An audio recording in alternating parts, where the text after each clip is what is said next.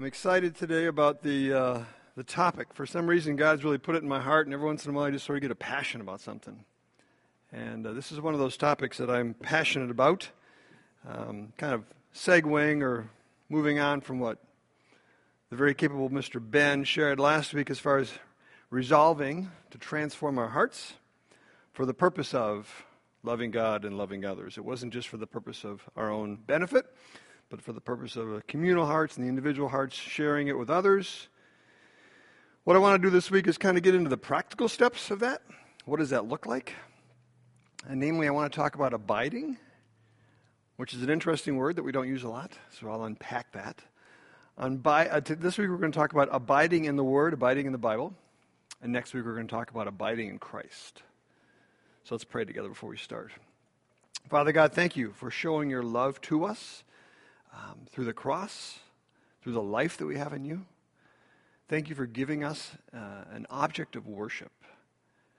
God, thanks for being the focal point of our hearts, our lives this morning. And I just pray that you'd allow us to hear you speak this morning, that my words would be absent and your words would be present. God, thank you for the sovereignty of your will and the Holy Spirit. In Christ's name, amen. So, abide is not a word we use much today. It's kind of a funky word. But it really means, to break it down, means to remain as one or to continue to be present. It also means I'm going to abide by your decision, which is not the definition that I'm referring to today. But to continue to be present, to remain as one. So when you think of abiding in the Word or abiding in the Bible, continuing to be present in the Bible, or to be one with the Bible, meaning you're pretty familiar with it, meaning you're in it a lot. So 2 John 1 9 says this Anyone who runs ahead and does not continue, there's the Greek word for abide, does not continue in the teaching of Christ does not have God. Whoever continues in the teaching has both the Father and the Son. So, the best way to continue in the teaching of Christ is to continually read the words of Christ and the words of God the Father. And not just for head knowledge, uh, but for heart change, which leads to lifestyle change. Eugene Peterson wrote this great book called The Message, which is basically his translation of the Bible. But it's a good book, and there's some good, interesting paraphrases. And I want to read one from the verse I just read, 2 John 1 9. Eugene says this Anyone who gets so progressive in his thinking that he walks out on the teaching of Christ walks out on God. But whoever stays with the teaching stays faithful to both the Father and the Son. In my work as a life coach, counselor, all that good stuff that I do, I get involved with a lot of people on a very intimate basis. And so I get involved with their lives on a very personal basis.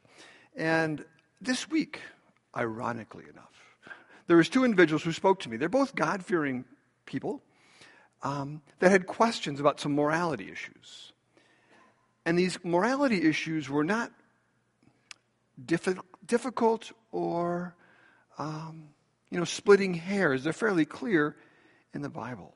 But they had gotten all their information from social media.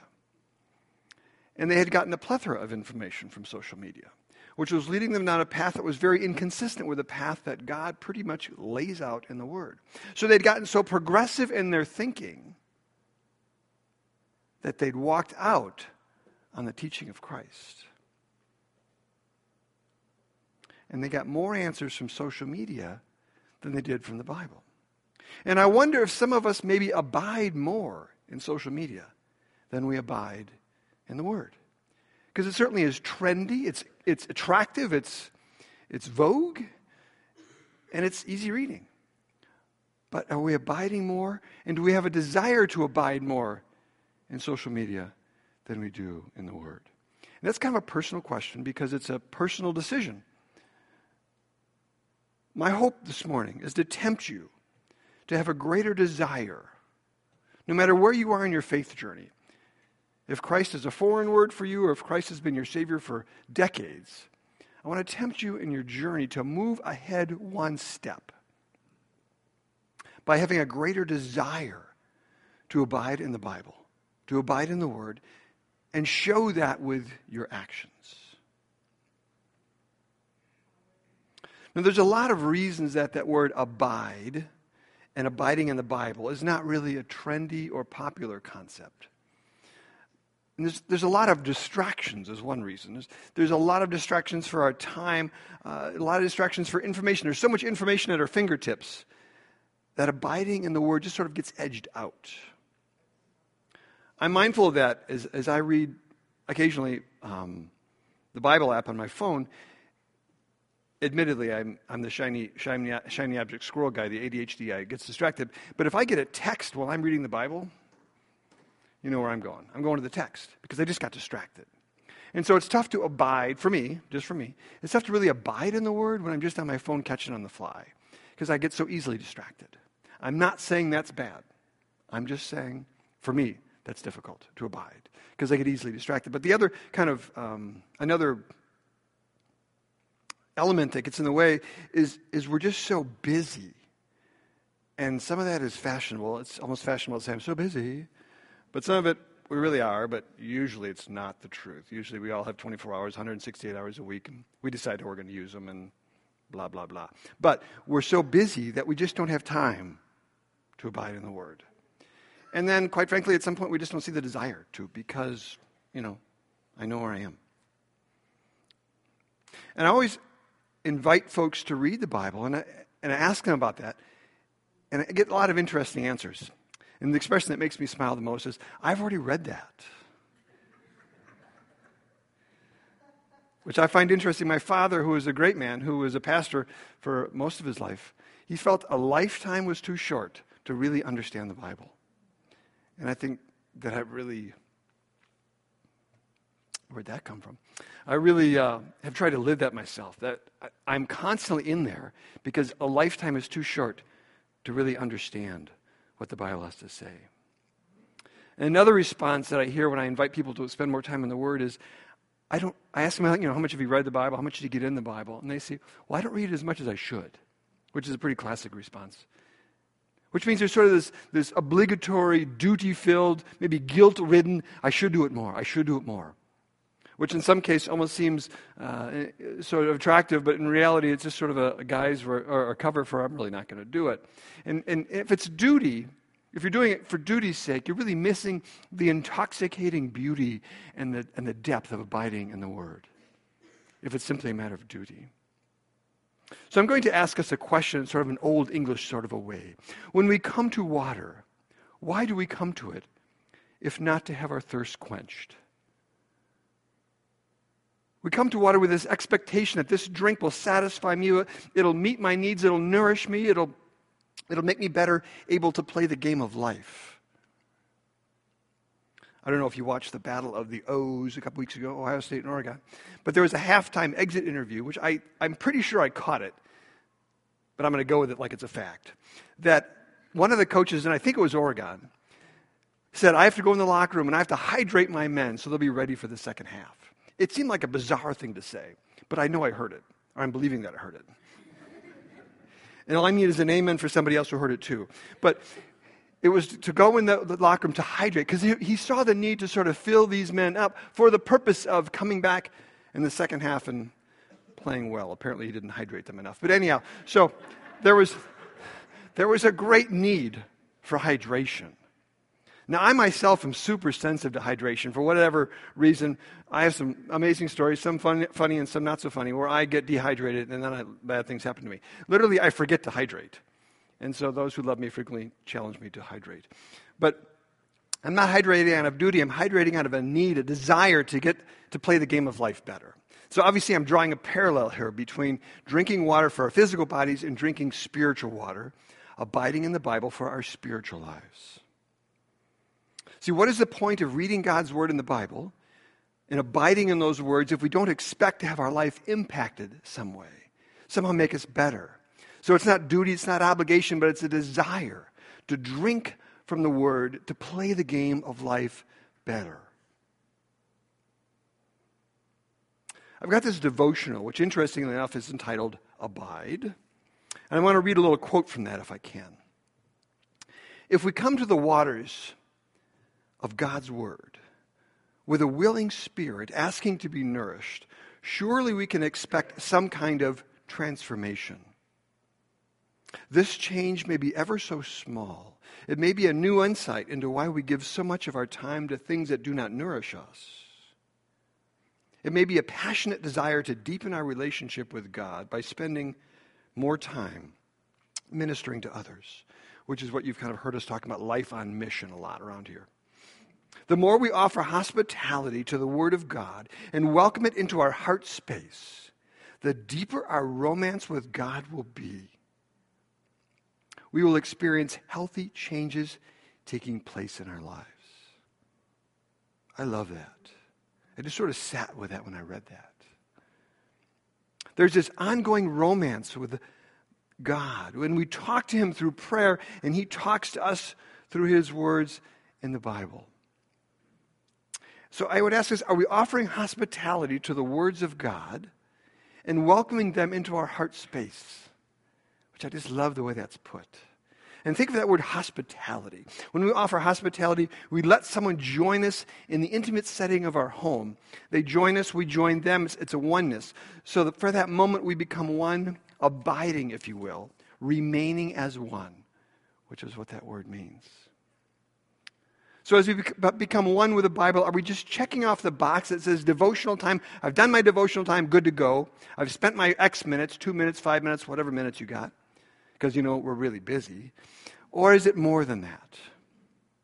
I shared last week from my communion message that e- eating the bread, drinking the cup, should be more than just an action. It should lead us somewhere. And Ben did a fabulous job this morning of sort of imagining, if we will, leading us to the table and sitting there with Jesus and then leading us to the cross and leading us to the basis of our salvation, which Greg did through worship this morning. So it all leads us somewhere. So if I'm abiding in the Word, it's leading me to a life change, and a life that needs to be continually changed, not just I read the book once. And if you're anything like me, where James says, I forget what I read, I'm like a man looking in a mirror and I walk away, it's like, what did I just see? What did I just read? I forget. And so I do it again and again because I need God in my life. So, one of the big ideas I want to share this morning is that abiding in the Word leads to transformation. Transformation. Transform is to go from one shape across to another. The, root word trans means to go across. Transatlantic, to go across the Atlantic. Translate, to go from one language to another language. I guess a modern terminology would be transformers, which I always thought were pretty cool. Didn't have one when I was young. But they're going from one to another. So to be transformed in this context means a combination of the choices I make, the thoughts I entertain, the things I do, and the grace of God. We're going to talk about that in just a second. But imagine, imagine coming to a table of food, a banquet table, if you will. And imagine that you had no expectations for being there. I'm going to leave the same person as I came. No, you're not going to say that. I'm going to leave having experienced a culinary delight, a nourishing activity, and to be emotionally satisfied since I have met one of the basic needs of my body. My wife and I went out to a fabulous dinner last night at the Common Grill up in Chelsea, Michigan. If you haven't been there, it's a bit of a plug for that. Craig Common's got a great restaurant up there. I had this fabulous meal. It met so many needs that I have. And I was a different man when I left. It was a wonderful time.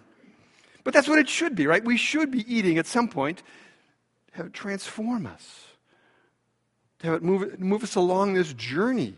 And we do it again and again. And it transforms us from being hungry to being full. It takes us from being hungry to being satisfied. So if we don't eat wisely, it takes us from being un, it takes us to being unhealthy and uncomfortable. So when I say that abiding in the word transforms us, I'm referring to a positive transformation.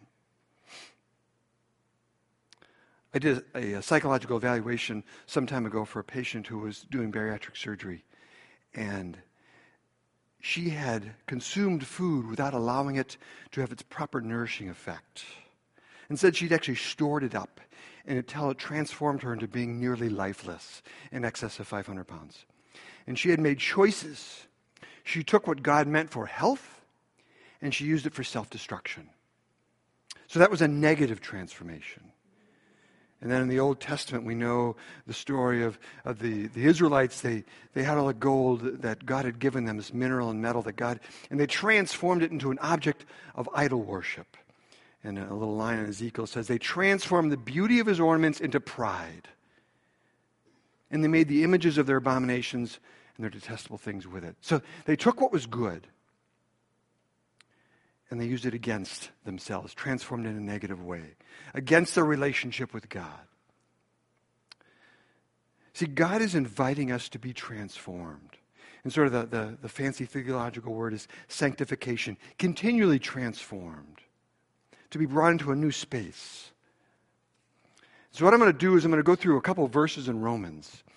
And as we all know, the New Testament was originally written in Greek and then translated into English. And so I'm going to take us back to some of the Greek words. And I'll share the definitions with you, not the words, because that would be Greek to you.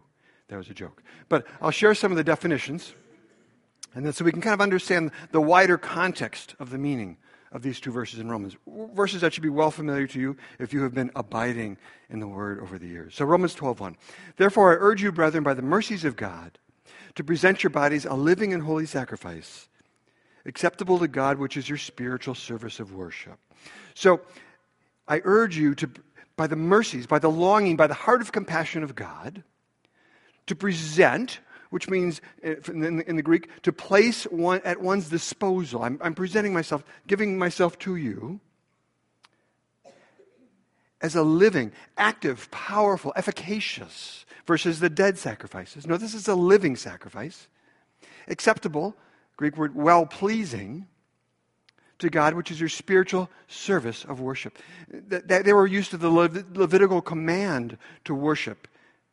But he's saying, going one step further than that in Romans 12, 2, he said, and don't be conformed to this world, but be transformed by the renewing of your mind, so that you may prove what the will of God is, that which is good and acceptable and perfect.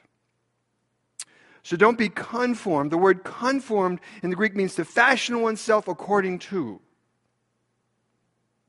Everyone in this room, except for me right now, is conformed to what? You've conformed yourself to the chair.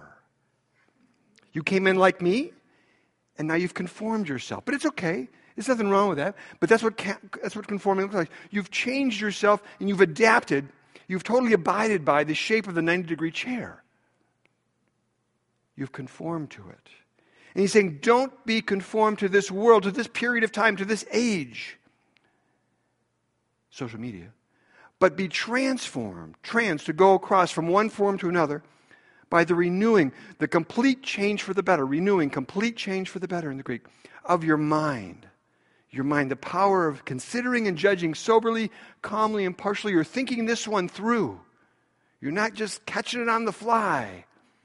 You're really transforming your mind so that you may prove. Prove means to recognize as genuine after examination. Prove, authenticate what the will of God is. And I love this, this original text.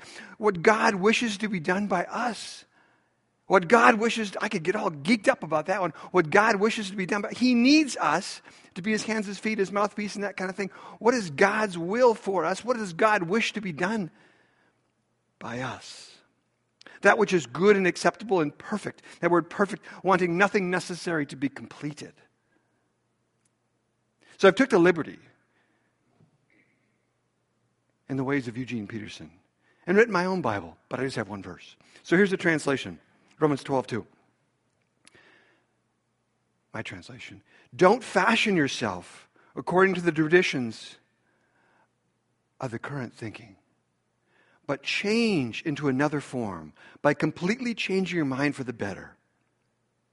Consider the power of evaluating God's word calmly and impartially, not impulsively, so that you may truly prove what God wants you to do, those actions which are good, acceptable to God, and will complete you. Now, you and I will be completed when they close the lid. But until such time, we're all in process. And maybe I'm in greater process than you. I don't know. I might be needier than you. But I have a need to be in the Word for the purpose of transformation. So it's fun sometimes to take a verse like that, and there's so many tools available on, on, on the, the web the World Wide Web that you can grab the Greek really easily and figure out what does this verse really mean, and then just like put it in your own words and make it yours. That's abiding in the Word, where you've really taken it, you've you've transformed your thinking rather than being conformed to sort of the social media, the popular concept of it. What does this verse mean to me? And write it out. It's not sacrilege. You're just reading the Bible and kind of putting it in your own words. 2 Corinthians 3:18 says this, but we all with unveiled face beholding as in a mirror the glory of God are being transformed into the same image from glory to glory, just as the Lord the Spirit. So looking into the glory of God transforms us. It can't help but affect our thinking if we abide in that space. Whether we let our hearts and minds be um, conform to the words of God, that's our, that's our choice. It's a combination of our actions and the grace of God. So the big idea, and the first one is abiding in the Word leads tr- to transformation. The second big idea is abiding in the Word leads to the grace of God. Now, Rob Warren, several months or so ago, shared with us kind of the different forms of grace in the Bible. There's the common grace, the grace that we all get. Debbie and I went to the theater on Saturday, and I called up and they had the last two seats available were just primo seats. That wasn't because I was living life well. It's the grace of God. I mean, anybody could have had that. Anybody who called the exact same time that I could have had those seats. So there's stuff in life that just sort of happens. The parking space that miraculously opens up. It's not because you're being a good person. It just opened up. You know, the tree that fell in somebody else's car, not your car. It just happens. So life happens. And so there's sort of this common grace that we all get, regardless of our relationship with Christ. Then there's a saving grace that we understand that Jesus died on the cross for my sins. I can't earn it. Jesus did it. It's salvation. It's the grace of God that allows my sins to be paid for. But then there's this third thing that I want to talk about, and that's the empowering grace or the transformative grace. It's the, it's the, it's the work of God that we don't understand except for we experience it. We know that we're in that space where God is taking our efforts and multiplying them. Now, we see some examples um, in the Bible. David um, defeating Goliath. Uh, clearly, David was this little short fellow, and Goliath was this pretty big fellow. But his actions nailed the big fellow. Was it all because of his actions? I'm going to say no. I think the grace of God, the empowering grace of God, was there to help David do more than what maybe I could do. Because God had called David to do that and asked him to do that. That was the work that God had wanted David to do. And the children of Israel, when they went to the, the wilderness and they were where God wanted them to be, their clothes didn't wear out. Their sandals didn't wear out. Grace of God. God allowed their stuff to keep up because there weren't any targets along the way. And then Samson and his strength to defeat the army. Was Samson really a strong guy? He was. He was a strong guy. But was he that strong? Okay, God made him that strong. So he still had to do some things, but God's grace went with Samson and allowed him to do greater things. Luke 6 says this Why do you call me Lord, Lord, and do not do what I say? Everyone who comes to me and hears my words and acts on them,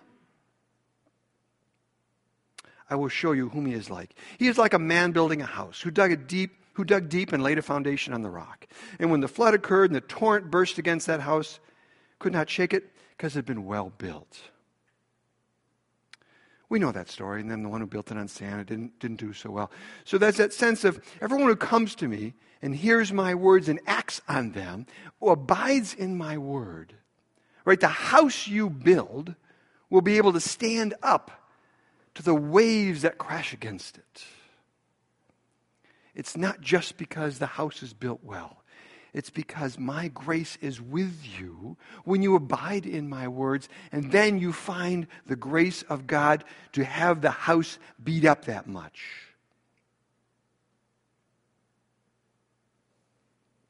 God's empowering grace will support our godly efforts. Now, some speakers up here use uh, movies to make a point. I can't do that because I don't watch that many movies and they scare me anyhow, and so I don't use those. But I'm going to use metaphors because that's what works better for me, and I'm not as smart as Ben. But here's a metaphor. See if you can go there with me in this one, because metaphors communicate differently to different people. The empowering grace of God is like hockey skates on ice. Figure skates, hockey skates, whatever. Skates on ice. Right? That skate blade is designed for that slab of ice. That skate blade cannot work on tar, on asphalt, on dirt, on concrete, on rubber. No other surface will work. But when it gets on ice, it glides. It's in its zone. It's smooth. There's that grace empowering that blade, which is perfectly fine in and of itself, but it doesn't come to life until it's on a slab of ice. Catching the metaphor here? But here I'll go one further than that. This is even great. There's this thing called, true story, imitation ice or fake ice, which is actually pretty trendy and it's got a lot of advantages. They, slay down, they lay down um, uh, tiles of synthetic ice and they put them together nearly seamless. And it's used for practice ice because it's a lot cheaper. There's no coils, there's nothing cold. It's easy to put down, it's easy to take up, it's easy to lay down anywhere. It's fake ice. And skates kind of work on it. So it works. It's okay, right? But here, listen to this, this is interesting. I mean, this is this is true stuff. The fake ice has a disadvantage. Has at least three. I'll just list three of them. There's fatigue to the skater. I'm more fatigued when I try to skate on ice that isn't really ice. It's a fake ice. I can do it. Hopefully, you're catching the metaphor. I can live life without abiding in the word, but it's more fatiguing to me because I don't have the grace. The empowering grace is not there. The second thing is it dulls the edge of the sharpened blade much better. It takes what, good, what is good, a sharpened blade, to go on ice, and it dulls it. It knocks it off. It's not as sharp. So when it gets on the real ice, it's not as effective because it's been dulled by the fake ice. And the third thing is there's much more resistance. There's much more resistance when I try to skate on the synthetic fake ice than when I try to skate on the real ice it doesn't glide as smooth. And hopefully you're picking up from that, that we are designed for a relationship with God, but sin gets in the way. And so we try to skate on other surfaces. See, abiding in the Word helps us find the ice and remain on that ice versus skating on other surfaces. So, what are other surfaces? We can skate on money. As long as we have enough money, we're good. I'm a Christian, but I just need really need to focus on making a lot of money because then I'll be independent financially? Or accomplishments. I've got a lot of work I got to do. I'm a big guy. I got a lot of things to accomplish. And I've got a lot of track record of accomplishments. Look at all I've done. That's where I hang my hat. That's where I get my power from my accomplishments. You know who I am? Or being a control freak. I'm just going to control everything. Not that that's a gender thing, but sometimes it is. I'll let you figure out which gender. So I'm going to control things. Oh, he just got skewered. I'm going to control things. I'm used to it because I raise small children. I'm controlling them. And so we started getting this habit of controlling. But we know we can't really aren't in control of anything. We're really not in control of anything. We do with relationships. I need lots of relationships around me. I'm sort of codependent. That's what gives me my life. As long as I got people in my life. Well, we need people. People are good. But is that my abiding? Or my kids? My kids are everything. My kids are my life. Well, Mm, you know, if I just replaced something good and made it kind of an idol to me, I don't know. Or addictions or whatever. There's all kinds of fake ice that I can skate on, but they don't really have the same effect of being where God wants me to be, on the sheet of ice that God wants me to be, operating in a condition that wants, God wants me to be in. And abiding in the Word is what that brings us to. Abiding in the Word transforms us, it points us in the right direction, it gives us the direction to live life and then we glide on the ice. We live with the grace of God supporting our efforts. It works together. Let me give you an example of that. Just in fairness, I want to do a quick survey that he was not in the crowd. There's a man that I've met at the rec center, Grace of God. I just showed up every day. I've been at the rec center for decades, and I just showed up. Grace of God, I remind this guy of his brother who passed away. His brother was a godly man. This man is spiritually curious. I've been spending seven minutes a day with him for decades. That's all it is. From the time I park my car, to the time I go into the rec center, to the time I hit the water when I don't talk to anybody. I'm with this guy five days a week, seven minutes a day. He said, Tim, is it possible to ask God for too much? We're having these spiritual conversations seven minutes a day. This is not some deep Bible study. We've never cracked the word. We've never gotten down on our knees and prayed for salvation. I've just hung with a guy. But the grace of God has come along to support my efforts to being willing to have spiritual conversations with anyone. And the God has just sort of blended our hearts together. Who am I to know that I remind him of his brother who passed away? This guy's in his mid 70s, and his brother's very godly. And I remind him of his godly brother. I didn't know all that. I couldn't figure all that out, but I was simply skating on the slab of ice. You with me on this one? Skating on the slab of ice that God had put me, and God did the rest. I didn't do it, I just showed up.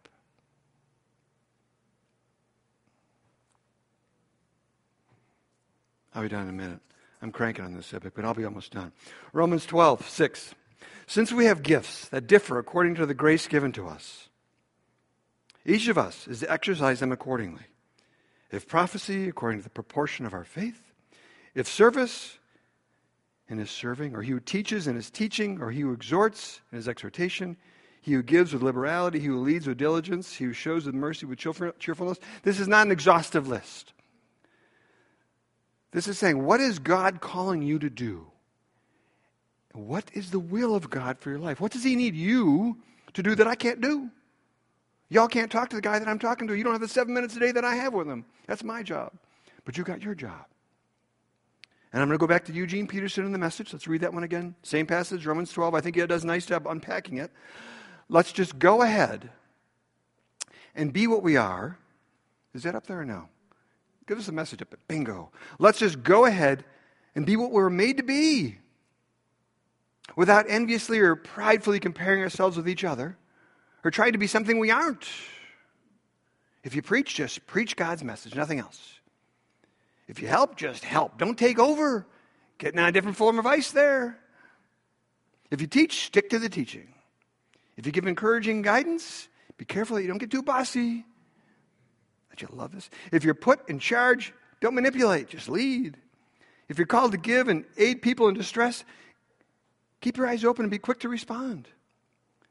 If you work with a disadvantage, don't let yourself get irritated with them or depressed by them. Keep a smile on your face. Find the grace of God to do what God wishes you to be done by you. I didn't say that right, but you know what I meant. There's no gift of spiritual consumer. We're not just a consumer of God's words and God's grace. No, that's not a gift. We're using it. We're on some slab of ice, and we're finding the grace of God to be on that slab of ice. We're all called to do something that God has a Christ shaped impact on the world.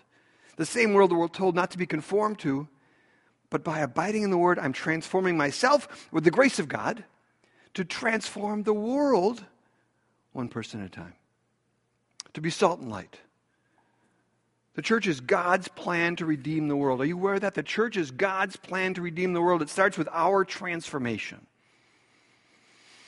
God is more concerned about what goes on outside this building than what goes on inside the building. Now, we know He cares about what goes on inside of the building, right? The table flipping incident, He cares about that. So He cares about the table, about the inside of the building. But I would suggest that He cares more about what goes on Monday through Saturday than what goes on Sunday. Those are the days of the week that we are operating on the slab of ice that God has called us to, and we're abiding for the purpose of being transformed and finding the grace of God. We read it in Matthew, right? Go into all the world, go and make disciples, go and abide.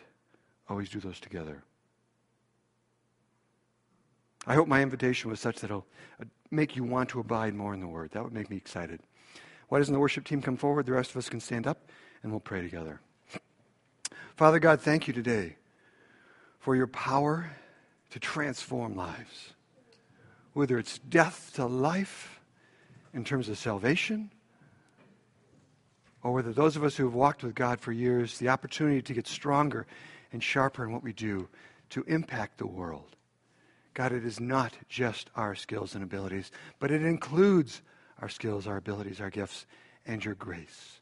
God, give us the passionate desire to abide in your word, to be used by you. In Christ's name, amen.